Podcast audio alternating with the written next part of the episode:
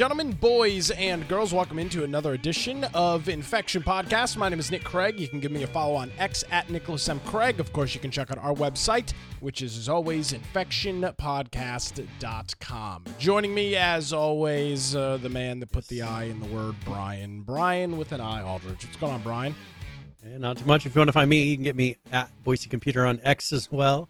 Or you can go to at Brian Aldridge on whatever the other ones are that are still up we'll see. I mean, who knows? It seems like uh, it's hard for me to keep track of the list of the alternate social medias that are still around.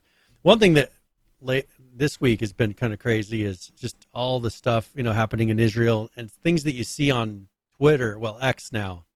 It seems like you don't see anything controversial on YouTube anymore. Nope. You don't see anything controversial on Facebook anymore. But then you're just seeing from both sides of the conflict, people depending on what their opinion is of it, all kinds of crazy videos that are just you know they're not censoring things, which I think is personally how it should be.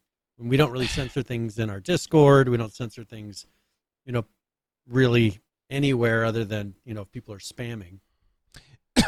oh God, sorry, didn't mean to cough into the microphone. Sorry, I, I got you. I, I didn't. I threw, kind of no. threw the stuff back at you. Didn't tell no, you no, no. I'm I'm glad you brought it up because it's been an interesting topic this week. There's been some um, I guess pearl clutching that's been going on. That's that's probably the term I'll use to describe it in regards mm-hmm. to some of the horrific stuff that that is taking place in the in the Middle East right now.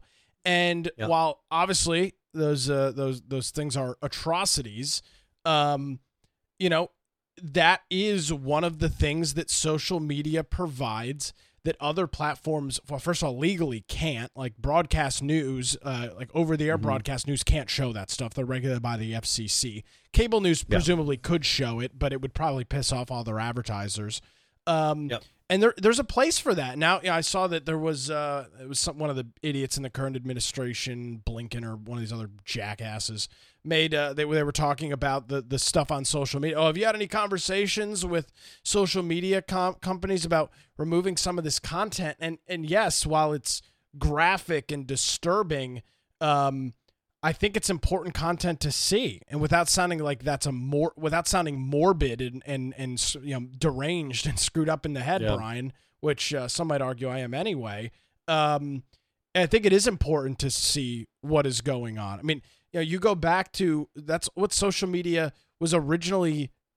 Cre- that's original what social media was. I mean, it started off with yeah. people's you know pictures of their cats and their what they were eating for dinner, um, and then it has morphed over the last ten years into on the ground. You know, we saw, we saw it with what what happened in uh, what's currently going on with Ukraine and Russia, and we've seen it in the past with other sorts of. Uh, mass events that have taken place, not just terror related, but just in general, the social mm-hmm. media aspect and angle of it has always been uh, something that I've appreciated if I want to go see. And I have looked at a little bit of it. It's pretty uh, pretty disturbing to watch. There's no question about it, but I think it kind of uh, it, it, it kind of brings a different perspective to not a perspective on what happened, but it it, it more normalize uh, not normalize. Excuse me, that's not the word to use either. It brings a level of realism to what you're yep. reading, right? You can read 1,200 people killed and and all these other things, but to see some of the videos and pictures,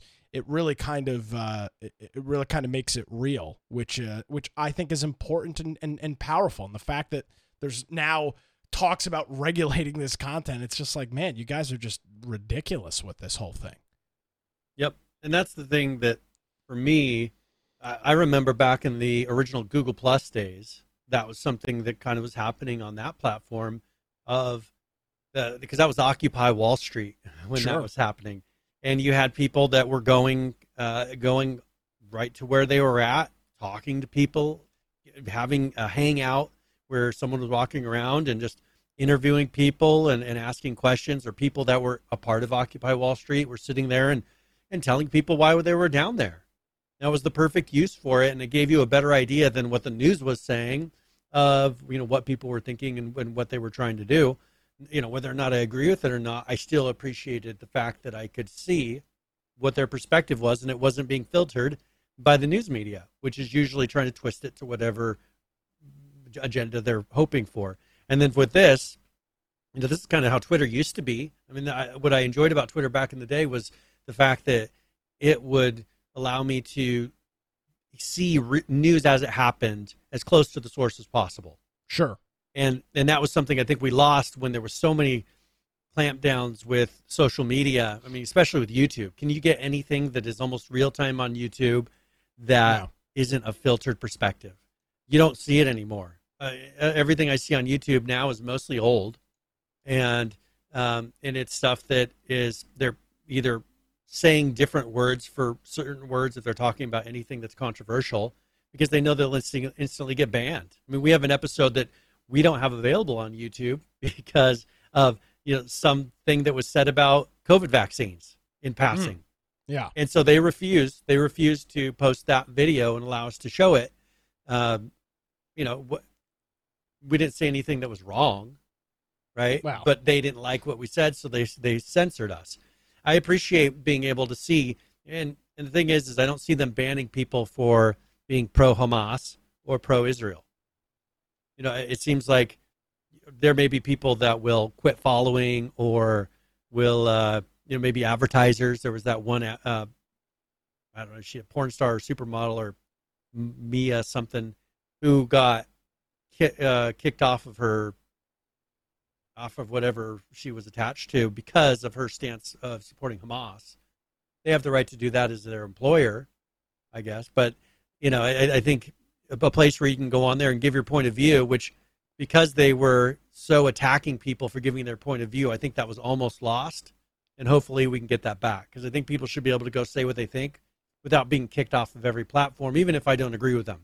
Correct. Yeah, and there's a lot of really So- stupid takes on uh, everything going on, and I. But it's uh, good to Bri- see the stupid takes to realize how stupid some people are. Well, I mean, Brian, if you never I'll, let them let them speak, how are you ever going to know?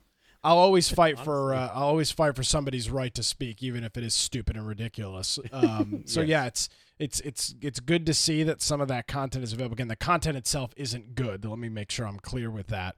But it I is- mean, don't be watching it on your your TV screen with your kids in the room. yeah, for sure. because there's Um, some things that are very raw. In, but in it some of the is content that's it it I, i'm glad that it is available and i'm glad that people have uh, can if they want uh, view and, and watch some of that See it, stuff so that that's that's good All right. So let's go. That was just in passing. Let's talk about something that we reported on in the last couple of weeks was a big deal. Uh, the Unity just price change that really almost ended people wanting to use it. You know, a large amount of people wanting to use Unity. Well, in their answer to this, the the guy who was CEO, John, was it Riccitiello or Telio, something like that. Riccitiello.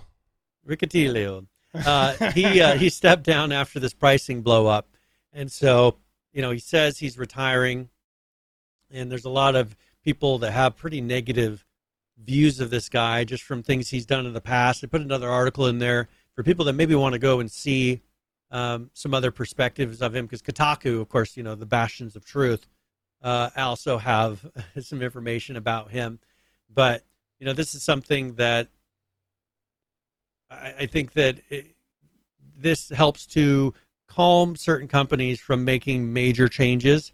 Like this is a pretty major change. Now, whether it's justified or not, it may be exactly what they needed, but you know, it's something that is so far from what was in place as far as a contract with their people using the product. sure I think it was just too much at once.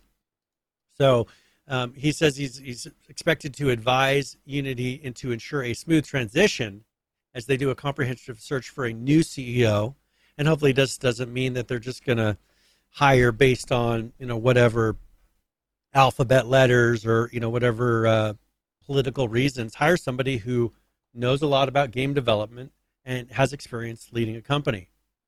I know that's Yeah, a but- shocker but- nowadays, but well yeah but brian all those guys are evil. I mean you look at the heads Oh, of any of these companies if it's not um oh god uh the guy over at Activision, Bobby Kotick, or this guy over at Unity, or Phil Spencer over at Microsoft, or Tim Sweeney over at Unreal and Epic. I mean, uh, it's just you know, it's amazing that no matter who they put in this position, it's always a terrible, ev- evil, awful guy um, that is uh, that is in charge and, and running. It's just it's amazing that that is always the perception of these people. They're terrible and awful because they're Yeah. CEOs of companies, and that that that in itself makes them a uh, a bad person. Well, and you get lots of of these groups that get mad at somebody, you know, because of how much money they make. Uh, Oh, sure. Here's one thing in passing. We don't, we don't need to cover it a lot, but look at like uh, I have news in here about GameStop's new CEO.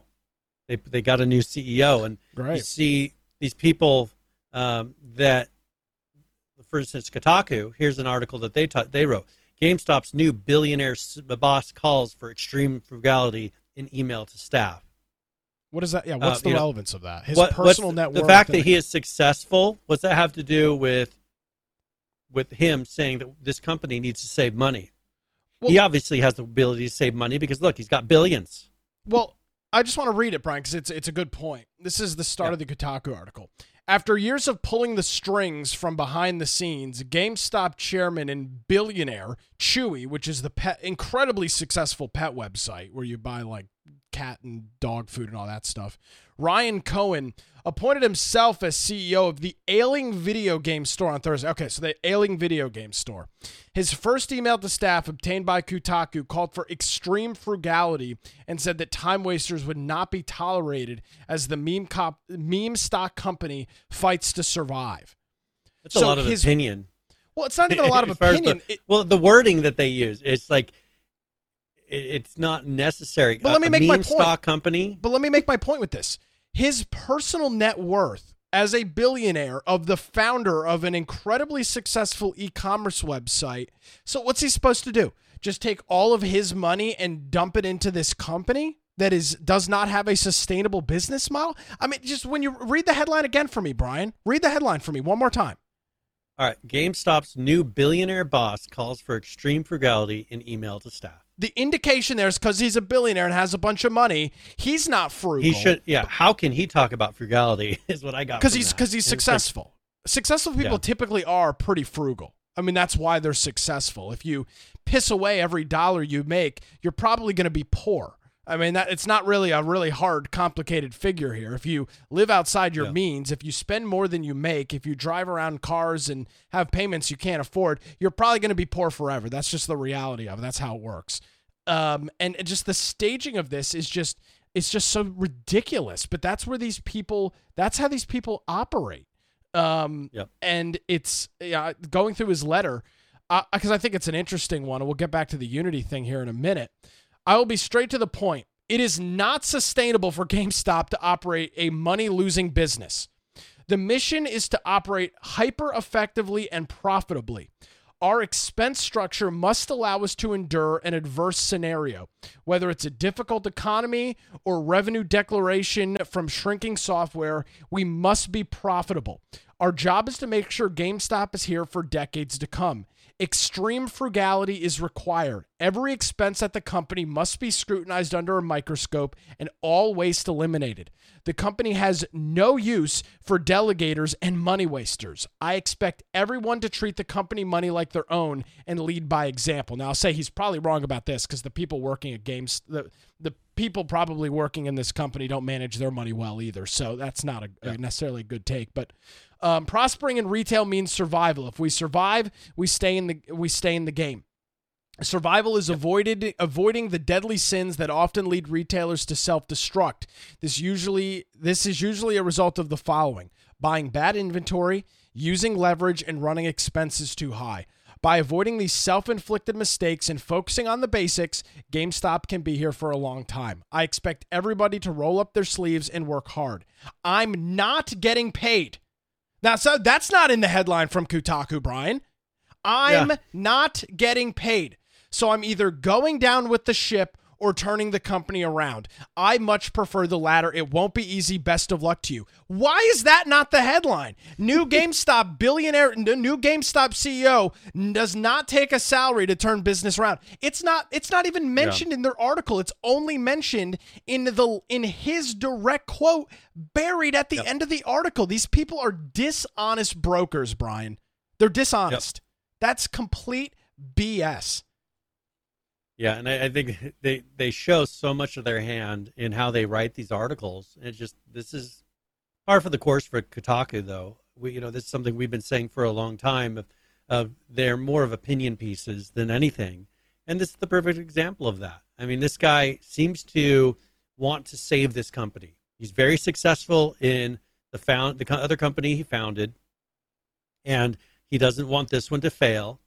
Uh, you know, this is something he's been on the board. Um, I think, I think he's been on the board before, is what it was saying, right? He he has experience with this company. He wants to save it, and he's willing to make all the choices and not take a salary to ensure because they're probably barely surviving right now. That's what it sounds like from what he has said. You know, we need to really focus on saving money, not wasting money. Money, money, money, money, because they're probably barely staying afloat and they need to make a certain amount of money to keep their retail spaces open, to be able to maintain probably certain contracts for merchandise and things like that. So it'd be interesting oh, to see over the next couple of months whether he can, uh, because this is something that's hard for this. I didn't hear a word you just said. I was busy reading the comments on this Kotaku article, and it makes me want to. Um, it makes me just want to crawl into a hole and cry, Brian, because these people are so dilute. Everybody, so many people. Glad they hired a a big money CEO to take over the company. Then one person goes, well, "Yeah, but he's not going to be taking a salary." Well, yeah, but he's going to be getting stock option probably. So, so, so he's not taking a salary, but he's getting stock option. Uh, first of all, you don't even know that that's true, but he's not and, taking and you guys a are salary. Saying it's a meme stock, anyways. You guys are saying the the stock is worthless. So, I, like, just, why why would you concerned if you took any stock? It's just like uh, it's it's it's amazing, amazing, amazing to see. Um, the, yeah, not not getting paid doesn't mean he's not getting stock options or other forms of compensation. It just means he isn't getting a salary. Well, here here's a quick uh, headline for you, jackass. You can't pay your bills on stock option. You can't pay your bills on IOUs from a company right? Yep. If maybe they should do that with the employees, since it's good enough for the CEO. Maybe they should start paying the employees in stock options, see if they can pay the rents. Maybe that that Here's would be the thing. equitable thing. Hold on, Brian. That would be the equitable thing to do. The CEO's not taking a salary. Maybe some of the employees should not take salaries either, and just pay them in stock hands, option. Yeah. To join hands, that would be sure equitable. Like, we love equality, Brian. We love it. Well, here, here's here's I'm scrolling down and looking at another one of these oh, because God. capitalism is just feudalism with a new uh, coat of paint, and yeah. billionaires like nobles of old are intrinsically owed your labor, your love, and even your very lives should be the, the, the need to rise. After all, their very wealthy, very wealth and power is proof of their superiority and the justice of their rule over the masses. How could anyone rise to such lofty heights unless they're a super genius playing five dimensional business chess, and their every act is a stroke of brilliance which creates untold wealth and prosperity. You know, this is the mindset of the of the average Kotaku reader. Yeah, well, they're idiots. So, I mean, they're brain dead, yeah. pissed at the world, losers. That I mean, just these people. You know, it's it's amazing, Brian, because when you read any sort of um, you you look at you can read any memoir or book that was written about anybody that was successful. Not even we're not even talking about like, you know, you know, gazillionaires, just generally successful business people that have done really well for themselves. These people would adamantly object to everything in those books, and then they will be the first ones whining and complaining. I'm not making a fair wage, and it's not a livable wage, and oh my God, it's the evil, awful capitalism that's destroying the reason I can't get ahead. I mean, it's just like, well, you know, maybe uh, maybe you don't need a, maybe you shouldn't be spending three hundred dollars a month on OnlyFans. Maybe you shouldn't have a six hundred dollar a month car payment. Maybe you shouldn't be spending two hundred dollars a month to rent an iPhone. I mean, like, well, I think are, that that's something that that's kind of a new. You you are very different than I think a lot of people your age and younger. I'm against the norm. As far as you, you are against the norm, yeah, literally. um, and this is something Throwback. Uh, this is something that for you, you know, you see it from a little bit different perspective. But when I was your age, uh, it was you saved money, you worked hard, you know, you tried to buy a house, and and all these things were obtainable. And I think now we have a generation with the current inflation, they just find it easier to be on welfare. Like you, you, look at some of the here, you look at what welfare could give you. Uh, my wife and I, we you know, we look at some of the things, and if I didn't if I made less money, they'd pay for my internet, they'd pay for my cell phone, they'd give me money every month for food, they'd give me assistance on all these other things. They've incentivized not working and lack of, of work with, um, so much that a lot of people just say, well, what's the point of really trying hard? And they view these people as something they can't obtain. Let, let me make a point on that. I don't even I, I don't even think it's the welfare with these people, Brian, because it's not like they're getting not most of them are not getting free government money. It's they work corporate jobs that they hate. They don't eh, they don't put any effort in. They put in the bare minimum and they're expecting all of a sudden to be handsomely rewarded for their minuscule yeah. bare effort work. And that's that's yeah. the problem. That you know, well, I show up and sit at my desk and twiddle on Instagram for 4 hours a day and the CEO makes too much money. He's a scumbag. It's like, well, yeah. you know, that's not really how this game works. You don't just show up at a company not do anything or just do barely what you're asked to do. If you do barely what you're asked to do, you'll get compensated for doing barely what you're asked to. You'll sit in the same yeah. useless position for your entire life. But that's your yep. choice. And and we have completely eroded choice from our uh, our our uh, lexicon in the way that we handle things. We just it's it's this I want me me me mentality. I mean, you know, yep and and you nailed that you hit the nail right in the head with my people of my age. I'm considered gen z. I was born in 1997 um, and that's exactly what it is. Is the cost of living expensive? Yes. Are houses expensive? Yes. Specifically right now is probably a bad example right? Things are uh, an unnormally expensive right now.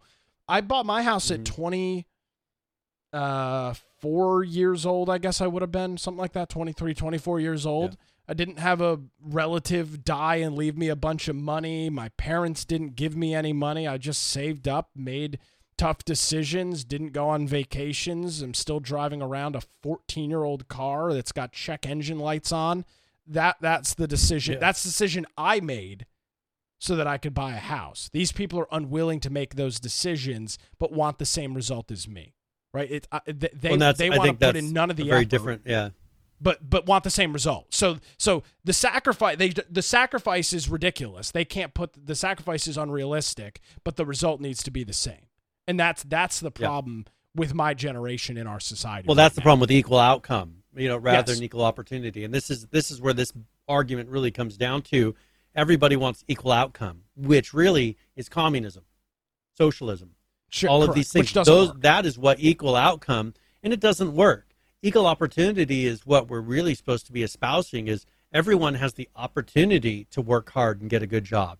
Everyone has the opportunity to work themselves through college and get a good education or if they work really hard you know get a scholarship and get a good education. Where the problem is what we've been seeing in the school systems there's not equal opportunity because the person that's has my attributes doesn't have an equal opportunity I won't get the scholarships. I won't get accepted to a lot of colleges. That's not equal equal opportunity. There, you know, and that's not even equal outcome in the end. You're you're being racist in the end, and it's just crazy how how much it's changed. And I think it's kind of taken away. You're handing people, some people, things too easy, and you're making it too hard for others, and you're really just juggling the whole system and making it not work, which they're starting to find. It doesn't work. Well, you, you know, I just think about this, and, and I, I can only talk about my own personal um, experiences. I guess would be the would be the term to use for it.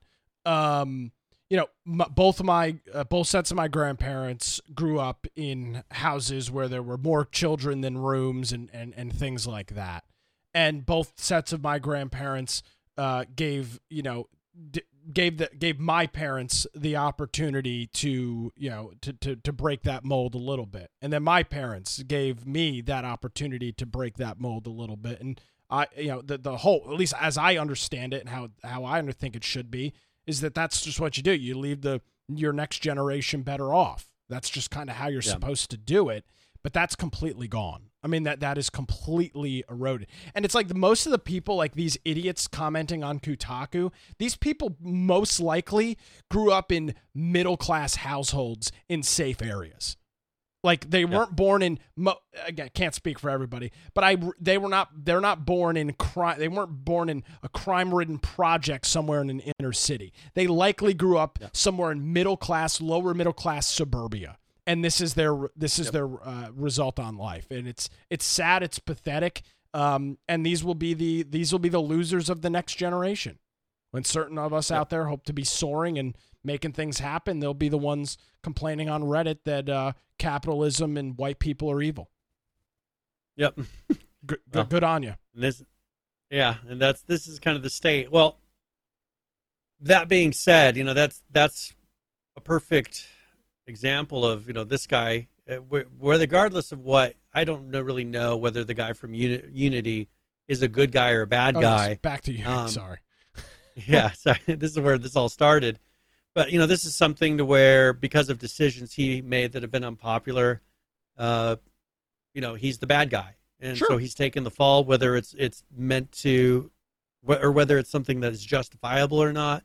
Uh, this guy's falling on the sword. Uh, one thing they do put here as a, an addendum is that he is set to earn up to $8.4 million through stock options over the next six months. That's in addition to the roughly 253 million he already holds in current Unity stock. He's been a stockholder since 2014. Yeah. So that's, uh, you know, that's, they, of course, they have to throw that in there that, you know, he's going to walk away with all this money. You know, what, whatever he's, he's stepping down. He's probably not going to work in this industry again because of, you know, his, this type of an issue. And he's at an age where he probably wants to retire. He's got plenty of money, doesn't need it. So we'll see who the next CEO that they pick is. And as I said, I just hope it's someone who has the business and as the best interest. And Hmm. it's not going to be something that totally destroys Unity because that's my, my concern. There's a lot of good games. There's a lot of people that rely on Unity, and it could be destroyed pretty quick, quickly, uh, you know, with the wrong kind of person at the helm. So Yeah, no, and uh, we don't have a new CEO. Yeah, this guy's going to start the Yeah, it's not been process of stepping down, and they're going to find a successor. yeah, so he's going to help kind of transition to this person, but they're they're now Gotcha. doing a search, trying to Well, find it. You know, it was a bad decision. Uh, the I don't know what they were thinking or why they decided to do what they did, and um, you know, some the, when the team is really bad, the manager or the head coach takes a, takes the fall, takes the hit, and um, Yep. appears to be the same thing here. So good good on him. Yep. So we'll we'll see what happens. All right. Here's another one from Epic. Uh, I just wanted Yeah, to follow on? up on. There was a talk given by Sweeney Oh, talking about how they were going to have to change some things. They they had the layoffs, and then he gave a talk and was discussing the layoffs a little bit and how the pricing model was going to have to change for Unreal.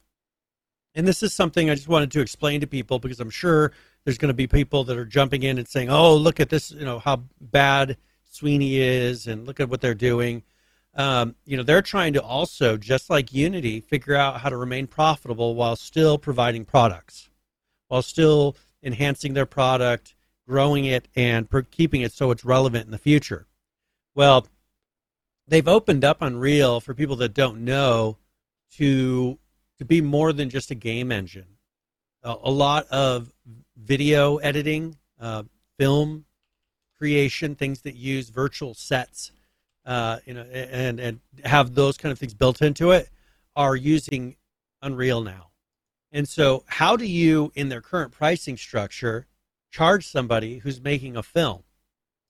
Because before it was based on, uh, you know, number of games sold. Uh, you know, here Nick is showing on the screen. This is what the Weather Channel has done with it. This is all You know, Unreal. They've really, yeah, they, they use Unreal when there is a hurricane or a storm. They show things to give you a perspective of what's happening. Uh, you know, it's pretty amazing what they've been able to do with it. You know, there's a lot of work on the back end to make this work, but in real time, using augmented reality type of things, they're able to give people information uh, in a very what colorful way, a way that in, it, it keeps people interested.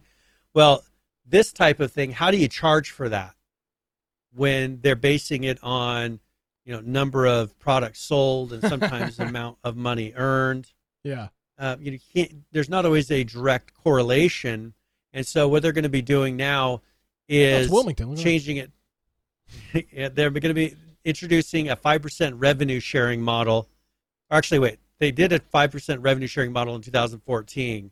Um, and now I think they're doing something where it's going to be a different pricing structure for the video use of Unreal Engine. I'm trying to find where they had on here their price. I think now, um, yeah, they talk about when it earns one million in revenue. That's for game developers. I'm not seeing the. I'm looking for the numbers here. I was trying to find it. I don't, do you see it in there? I don't see it in here. I saw. I don't have the article up right now. I'm showing this video.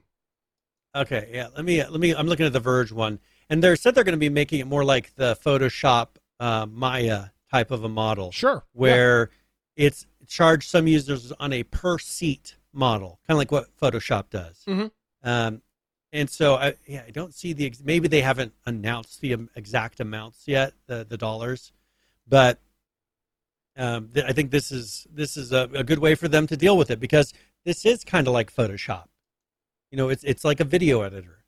Well, are you going to on a video editor charge somebody for how many times someone watches the video? That's generally not how a video editor works. Yeah, yeah. But you're you're expecting that when it comes to Unreal Engine to you, you make a video and then how you know they're going to charge you somehow based on your what YouTube success. So they'll be uh, they'll be doing more of a licensed base um, roy, uh, model here that that's that's very much like uh, these other type of platforms that are similar. And we'll see. I, I haven't seen the actual dollar amounts, but as soon as we see those, you know, well, I'm sure we'll let you know in, in the show. But yeah, that, that was um, kind of um, interesting because it, it makes sense with where Unreal is going and the way that they can still make money off of those people because those people are pretty much getting it for free. They were making something and there was nothing they ever had to report, right? Yeah, yeah. I don't know what the what the structure was, but there's no way it was uh, generating the kind of revenue that Unreal was needing. Um, by by the way, part of this this was at a Unreal Fest um, uh, this past in the last two weeks or so. We did get some indication of where. So there was 160 people laid off from Epic. I think we talked about that last week. Um, and we have a little bit more of a breakdown of where those were. Only three percent of the layoffs were uh, on the Unreal Engineering team. Uh, thirty percent okay. of it were business, sales, and marketing. So that was where the vast chunk is, which is what you would expect. Um, yeah, yeah, but one other interesting thing in here to note since March of 2023, so not even through the full calendar, over the last, what, eight months, they have paid mm-hmm. out over $120 million to third party Fortnite creators. $120 million in eight months because they have a 60 40 yeah. revenue split with um, people that, that make things for Fortnite.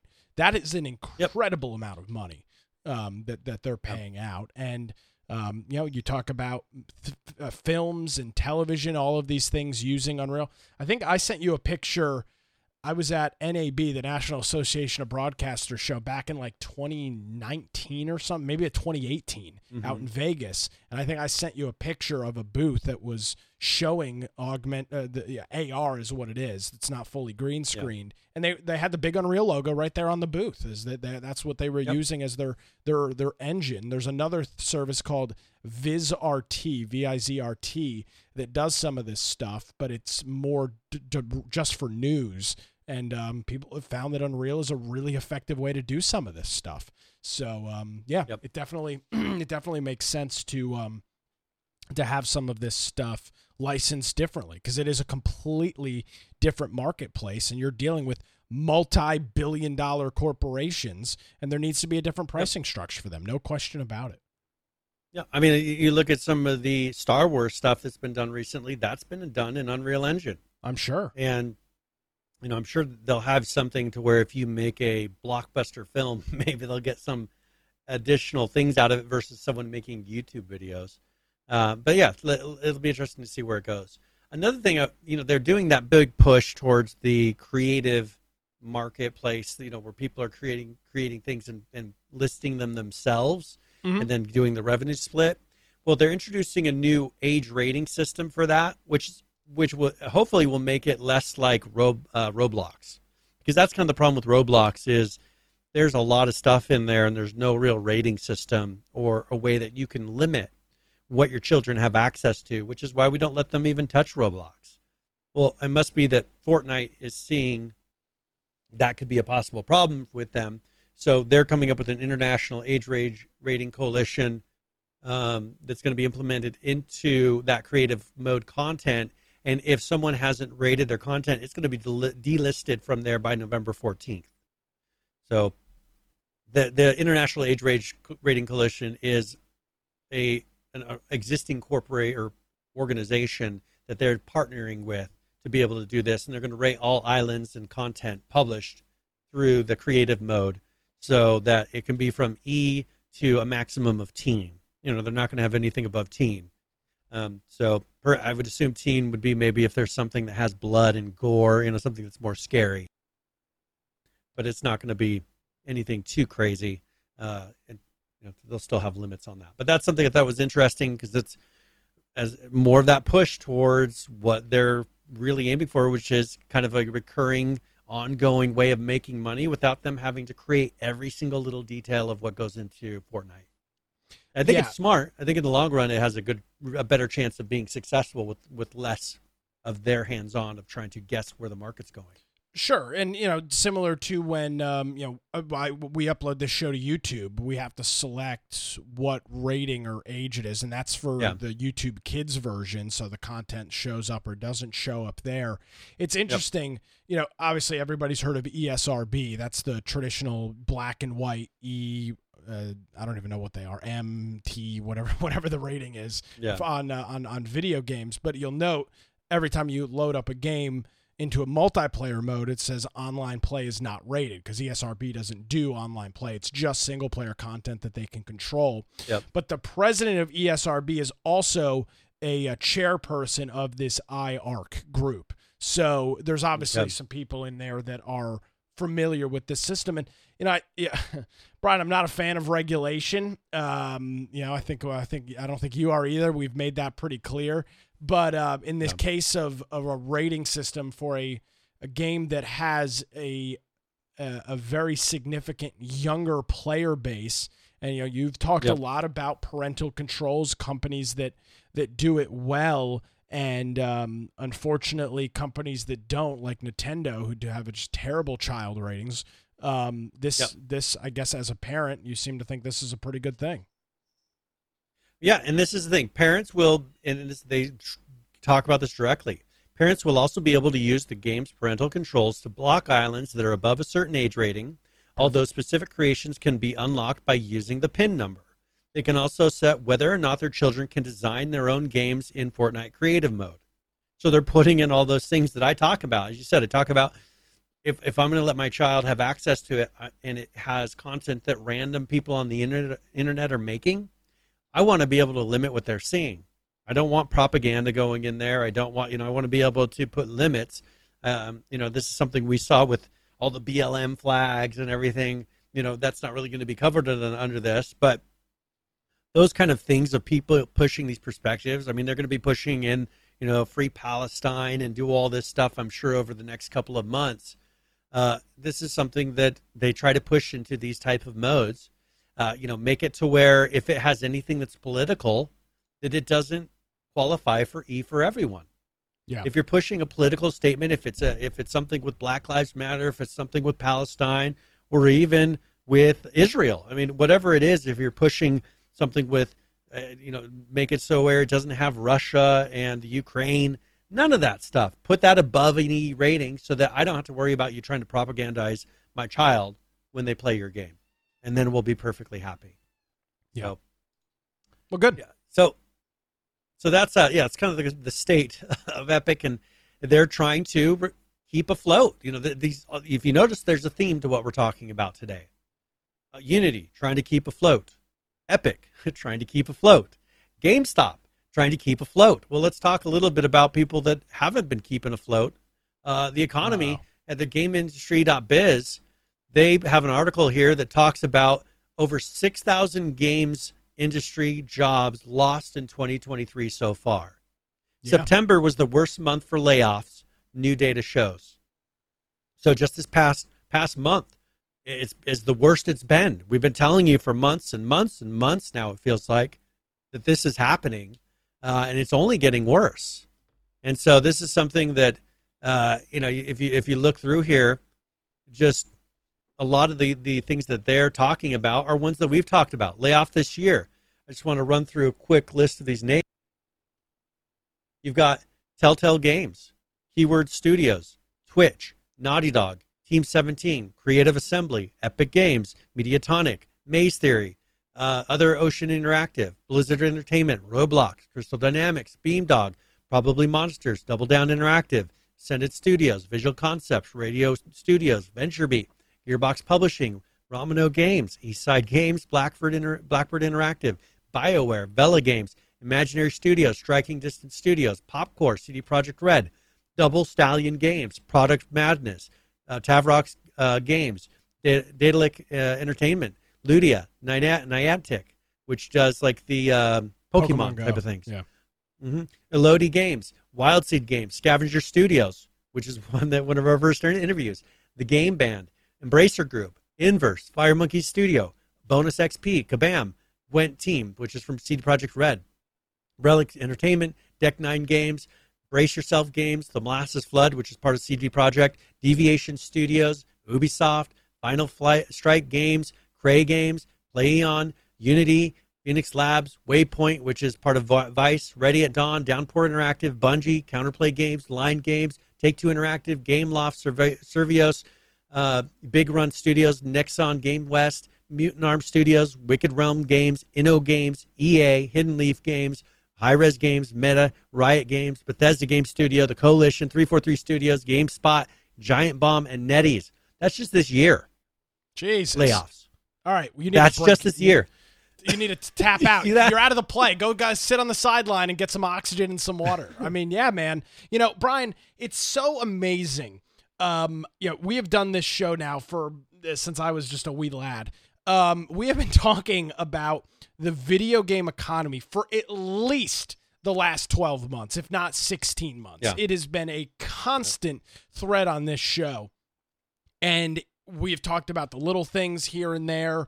The the studio, obviously, a lot of the smaller studios on there we we we didn't cover, but this this is an industry that struggles incredibly during times of weak economic uh, during weak economic times. And don't look at your 401k don't look at the stock market because that's not an indication of the current state of the economy. And these industries are getting absolutely ravaged by it. You're going to see yes. you're seeing the same uh, the film thing is different with the strikes and same thing with TV but those guys are in the same boat uh, you know I'm afraid tourism which is a big part of our economy here on the coast that's going to you know depending on how things go when when the economy's in really rough shape tourism of course takes a nosedive people don't go on vacations yep that kills local economies. This is really, really serious stuff that we're talking about. Yeah. And um, yep. you're seeing it all here in, in just kind of one list, and it's pretty eye opening. Well, and one I don't think they did they cover. Did I name? Not yeah, Naughty Dog. That was the recent one. Yeah, so Naughty just Dog. this week, Naughty Dog laid off contractors. Twitch is making another round of layoffs. Keyword Studios, uh, um, the the unionized Dragon Age QA team was laid off. Something I've been saying is going to happen Damn. Your QA team unionizes. Uh, well, we don't need them. We got uh, AI to do half of their job now. So let's start this over. That's what you're signing up for. Telltale Games laid off staff in response to what they call current market conditions, which is totally that's what it is. Uh, you know, Bidenomics, gotta love it. Uh, Team 17 better, layoffs. Baby. Team 17 announced that they're going to be doing restructuring and do layoffs, and they said it, it it's most likely to hit one third of the company there. Uh, following layoffs, you know, here's some interesting things. You get people that are getting laid off and they're mad. Following the layoffs at CD Projekt Red, staff have now formed a union for Polish game developers. So you know, a little bit late, but they're doing a they're creating unions for uh, for people in Poland. Uh, former Bioware employees are suing for better severance after the layoffs they don't feel like they got enough severance pack, good enough severance package from BioWare. But this, I mean, these companies are doing their best to stay afloat. I, I just, you've got to be somewhat in touch with the fact that, that you're an entertainment business, which is a luxury business, is, yes. is something that people will spend money when they have it. It's not food, it's not transportation, it's not housing, it's not things that they utterly have to have. It's their uh, excre- you know discretionary income. It's the extra. And right now, how many people have discretionary income? Nobody. Uh, it's kind of like back in the early '80s when I was very young. I feel like that this is how the economy was back then. Crazy high interest my- my- rates. yeah, no no Mhm. discretionary money, real rough. my parents we'd go we'd go uh, garage sailing you know think people their money was tight back then and i feel like we're kind of at the same spot now where people are no longer going and buying the fanciest of clothes with all you know the designer names they're just trying to get stuff to get by like like it was back then you know i'm sure it'll eventually come out to where people are are feeling the ability to spend again but you know, with uh, back in the '80s, it took a, a Republican coming in, uh, good old Reagan, who changed a lot of, of things and turned it around, and the and the economy came back. Mm. Uh, you know, I think we're we're in in the hard part of it right now, where we're in what was right before uh, Reagan. But you know, do we have another Reagan that's going to come in and fix this? Or is this the new normal? That's my real big concern. Is if people don't make wise decisions in the next year or two, we're gonna we're in and this becomes permanent that would really suck if if these high cost, uh, cost of living the value of the dollar is low i mean we're printing so much money and throwing so much money out the window with the government that it's no matter if you keep doing it our the value of our dollar will never recover it'll continue to be worthless I mean, look at mexico and the value of their pesos i mean it's a very it's a very similar concept of the money's not worth very much and you know it, it affects their whole economy. Uh, what's the uh, what's the the phrase? Uh, s- uh, strong men create good times. Good times create weak men. Weak men create hard times. Whatever that circle is. yeah, it's a cycle, and yeah, we we are uh, coming well, back from the having a strong economy, and people getting stupid. We're on the weak. We're on the weak to. men create hard times point right now, where we where we sit, and Yep. it will make uh, those people stronger. That will create those good times. It it Brian, it's a it's a pendulum, Brian. I mean, it always it's a it's it's a constant circle. It it spins. Unfortunately, um, you know, for folks like myself, in my uh, as I'm reminded, closer to 30 than I am 20. Um, that uh, you know, that's gonna that's it's gonna suck to go through the end of my 20s and probably you know half of my 30s in uh, in rough economic times when uh, you know hope I was hoping I'd be in a hopefully things would be in a bit of def- different position to to make some good investments and things like that. Uh, that might not be possible, and that that's rough. But what are you gonna do? What I can do is play the cards you Yeah, got and that's dealt. And I saw an article, you know, someone was talking about how this young generation right now, how it's it's affecting them in such strong ways, just the state of the economy, the state of inflation. Yeah, man, it's Like brutal. it's it's changing it's changing how they think and how they will act in the future. Just like if you look at the Great Depression and how there's people that 40 years later we're still doing certain things in certain ways as a response to the Great Depression. It was 40 years later. The Depression has been done for 40 years, and yet you're still, you know, you, you have weird things about food or whatever it is that you're triggering Eat everything to. on your plate. I- yeah. Yeah, I think you're going to have the exact same thing in different ways of them responding to this.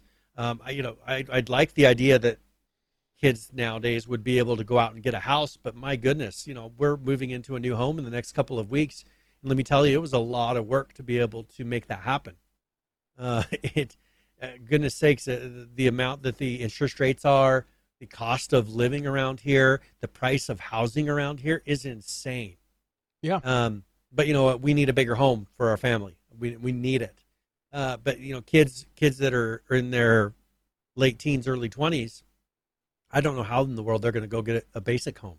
They're not. And How? uh, They're not right now. That's the They're thing, living right paycheck now. paycheck to paycheck right now. Well, they are, but but again, and and without getting without putting on my uh, Dave Ramsey uh, hat and playing the uh, uh, Baker's Fe- uh, Bakersfield by Gerry Rafferty as the intro here. Yeah. um, but a lot, you know, Brian, it's a, a lot of this stuff is self inflicted, and I mean, and I, Yeah. I always mention this: the same people that are complaining about, no, oh, I don't have any money, I don't make any money at my job.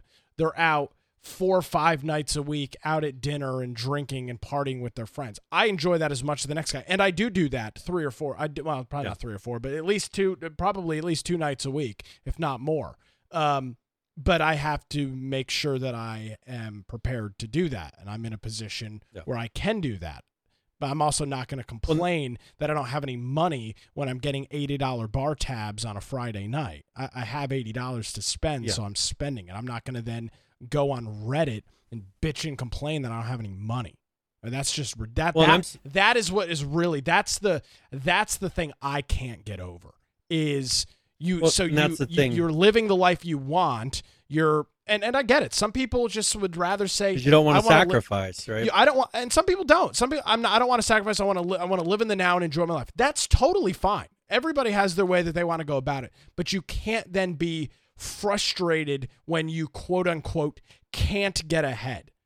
Right. While you were Yeah. doing that, other folks were setting money aside so they could buy houses. They weren't going on vacations multiple times a year so that they could build up equity to purchase a house. You can't have it both ways. If you want to live in the now, man, and and do all these things in your 20, great. Nothing wrong with that. But there is a tr- it's it's called an opportunity cost. It's a trade-off. Yeah. And that's the trade-off that you're making. It's not well, that's something where I'm I'm someone who bought a house. You know, I bought a house when I was 20. You bought a house in your early 20s. Yeah. Don't you think that I sacrificed some things? I had to make adjustments to things that I was going to do through all the years that I was paying a mortgage because of that mortgage. There, I mean, you know, without a mortgage, and if I were paying maybe you know 300 because back then you could rent a room for 300 to 600 dollars. Mhm. Um, don't you think that I could have been doing things very differently and spent my money more frivolous, frivolously without a house payment that I had to Absolutely. make sure I was always in a state to be able to pay?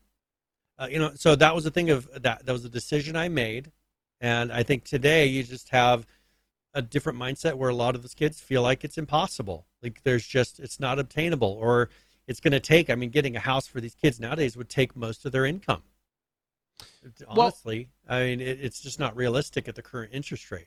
Well, yeah, and again, right now, but two right years now. ago But- it but was. how, how are they going to recover from that? Well, Getting yeah, them to then take on that new line of thinking when it does make sense to go buy Yeah. a house. You're going to have a lot of them that are hesitant and they're going to continue renting.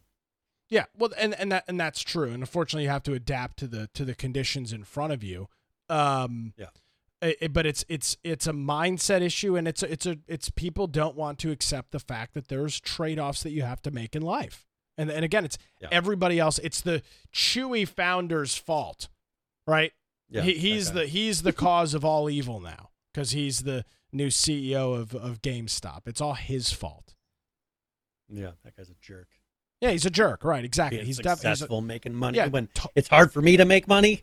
total jerk building one of the largest we're building a massive e-commerce platform that sells literally pet supplies that's it i mean the equivalent of Yep. amazon for pet supplies what a bastard And you know what made him be successful like that was making good decisions for his company.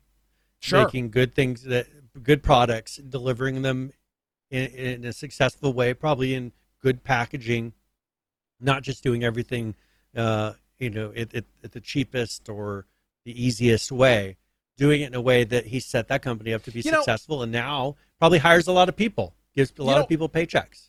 I'm glad you brought this up uh, about Chewy. I totally forgot about this. So, um, my parents used Chewy, uh, and one of their Mhm. their uh, their last cat died. Um, and my mother had a subscription on whatever it was, cat food or cat litter, or whatever it was. So she contacted the support and was like, "Hey, I need to cancel this subscription. My my my cat died," uh, which of course was very sad. And you know, you would expect normal customer support just say, oh, "Okay, you know, okay, we'll cancel your subscription. Thanks for doing business with it, yeah. us."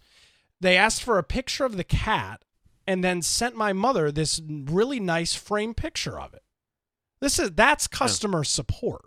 Uh, That's a successful business. That's now they have a lifelong customer, and uh, this guy is the devil reincarnated because he runs a successful business. It really pisses those are the type off. of decisions that the CEOs and those type of people put in place to make the mentality of the company that. Yeah, That's not the person at the bottom of the company making those decisions because you know it's not it's not making them money on the front end to do things like that. no, But them realizing that they need to maintain a very good relationship and have to where It's just a nice thing to do. Has a good positive outlook on their company. Yeah. By the nice thing that they did. That's the kind of thinking that I think uh, people don't understand. A good, strong CEO is able to incorporate that that mentality, that culture, if you want to call it that, Yeah, to be able culture. to have your yeah it, it's a company culture if that's what a ceo p- implements and you can have a good culture or a bad culture and you're you're paying for one that's able to implement successfully a good culture which obviously this guy does and i think that's what gamestop needs i mean to come around for you know for, for the long road around that that's what gamestop's needs it, because their culture before was pretty lousy the the sentiments from the employees was pretty lousy because there was a lot of people that were working long hours. They weren't making a lot of money because the the amount of money they can make on what they were doing was pretty tight. I think. I think this company has skated al- along for quite a while, not being highly successful. It's a low margin business, Brian. change. Yeah, I think it's going to take a change in thinking and a, a way that they're going to maybe provide something that makes it to where people are willing to somehow give them money for a service, for a product, for an experience. We've talked about that before as a possibility of something that GameStop could do to be able to bring in money. Have this guy come in and see if he can implement something that's going to somehow bring another revenue source to GameStop because that's really what they need. Selling used games isn't going to continue because everything's going discless. Uh, Yeah. Selling K was it K-pop or whatever they are. Um, Funko pop Funko something. Pops. Funko Pops. K-pop Uh, is music. gonna be Brian. the- Old Man Aldrich? Sorry, yeah, not, again, not, not the not the. Korean, not the Korean pop music, but uh, Funko Pops. You got Funko Pops, which are not going to keep your company afloat. You're not going to sell enough of those to supply and pay the rent on all of those those business fronts. So Well, and I think maybe maybe this is a is a helpful thing. This show is completely off the rails, but I think it's a great conversation. um, you know, most retail business, and and and even like restaurants, or even restaurants are the best example of it. Those Mhm. are by default low margin businesses, and they they Yeah. are successful based on volume. Restaurant. That's why restaurants that don't have a lot of people in them have to close because if they don't have volume, they can't get by. And most retail is like that. Ice cream shops, coffee shops, all of these things are are are are uh, most of the time. There's exceptions. Most of the time, very low margin, meaning that you have to have volume. And GameStop does not. uh, GameStop is low margin. They sell new. Now, there's great margin on used video games for sure, but as you noted, that's a dying industry. New games, there's ze- ze- practically zero margin on those. I mean, the, what they're paying and what they're selling it for is very, very similar. So you have to sell a Yep. boatload of new games, or as you noted, find a different revenue source. And that's going to be, and that's that's what this company is going to have to do if they want to survive. And it's the same thing with Epic and Unreal. They're going to have to change the way that they're generating revenue to survive. I mean, that's what this comes and down that's what to. they've been Again, doing. Yeah. Well, but and, and, well, and at least for whatever Epic, reason, that's what they're doing. I don't know about uh, about Epic or uh, Unity yet. Well, that's I mean, what Unity is trying to figure doing. out, Excuse me, that's what I meant to say. That's what Unity is doing. They realize that their business model of giving away the farm for pennies and pennies on the dollar is not sustainable long term. You have to eventually Yep. charge people for the services you provide. And Epic is in the And I think same they're boat. hoping- The Fortnite gravy train, while yes, it's still running, it's not running full steam ahead. And how do they adapt to that so the entire freaking company doesn't go under? I guess, uh, Brian, I really do think some of these people would be more satisfied with Twim, Tim Sweeney taking a freaking bulldozer to their Cary headquarters and closing up shop than they are with having to deal with changes in the company. I mean, that's how delusional these people are. Just bulldoze the company then, because that's the alternative. You either can Yep. adapt to the times and continue generating revenue, or you close. Those are your two options. It's A or B. There's no C, D, or E, or no mixture of both. You're either profitable and successful, or you're out of business. There's nothing in between. Nothing. Yeah, that- that's one thing. That's where Epic has been really lucky. I think you know they made such Incredible. substantial changes when it came to the the funds that they were receiving from uh, Fortnite, and and they they really shot you know propelled their product ahead of a, lot of the others. Um, Unity, I think, is they, they've had a lot of installs, right? But when you're not charging people correctly based on, you know, and most of these people are making free to play games or something that's making money, uh, you know, off of microtransactions, and if you're not cornering that properly to be able to get some money back, you know, then then what you're getting is a very low margin business.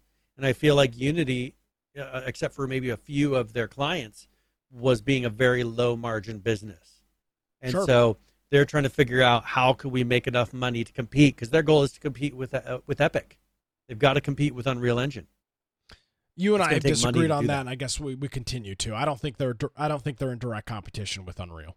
Well, they want still want they don't want their mobile developers moving over to Unreal Engine. Is That- what I'm saying. Not that they're they're currently in the same one, but if they continue to taper off, and and uh, Epic sees a, a weakness in them, they'll say, "Hey, look, we've just released a whole new suite of tools for mobile game development, and look at all these cool things we just put in." They could jump onto that business and really take Unity out. If right now they're not focused on mobile, like mobile is just an extra thing that they do Sure. because they and they're focusing on film development. They're focusing on major AAA games and the tools to be able to do that. Um, they've they've not really focused very much on mobile. Well, the problem is if Unity continues to become weak, get behind, they'll see an opportunity to throw a little extra work into their mobile tools, and then you know what? I think they would be good big competitors in the mobile space. I just don't think right now they care. That you know it's a money thing, but I think that it'd be work to compete against the other company that has the majority stake. They're getting new areas, or they're picking up new ways to go. But you know, if those things dry up, I can see them going for the mobile market. Yeah. they, they have the ability to. They just haven't invested the time. And you know, maybe with the next boom of of uh, whatever revenue source they come up with, or maybe if films making in Unreal takes off huge to where you know they're they're behind a lot of the big major uh, films out there. They'll make big money coming in, and maybe they'll throw money at that. But right now, they're they're they're doing that focus. You know, from what Sweeney is saying, focus. They got to focus and figure out how they're going to stay afloat and stay successful. Brian, where can people find you online? All right. When you find me, if you find me on X, it'll be at uh, Boise Computer. Everywhere else, it'll be at Brian Aldridge. Or you can check out my blog, biteoftech.com. Or if you want to go to our website, infectionpodcast.com, just go to the upper right hand side. You can go check out our Discord server. On there, we've got 11 ARK servers running. We've got uh, politics chat. We've we've got a lot of different things that you can contact Nick and I directly if you would like. Or maybe there's a topic or something that you think we should be covering on the live show. Toss a link into the show news channel. We'll review that before before we do our uh, show notes, and and there's a good chance that we'll cover what you're talking about. If you want to watch the live show, the video, you can do that through Twitch or YouTube or Rumble after the fact. It's uploaded. Um, also, after the fact, we have all the audio versions uh, versions of the podcast. So, whichever platform or device you want to use, we've got a lot of different ways that you can listen to the episodes that we do.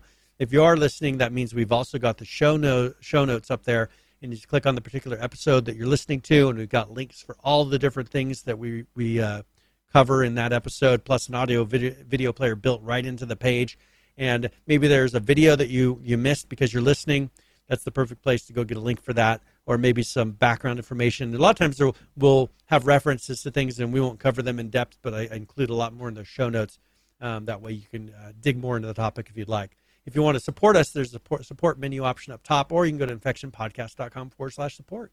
Yes, you can. Uh, we will. Uh, uh, we back on a Tuesday next week, Brian. I guess uh, we'll have to figure out our schedule. I think it is. I'll, I'll double check with the schedule, but I, I, it's either a Monday or a Tuesday, but I'll, I'll double check with you. Excellent. So we'll uh, we'll uh, be back uh, sometime early next week with a another edition of the show. Brian, thanks as always, my friend. Greatly appreciated. We'll see you. you. next week.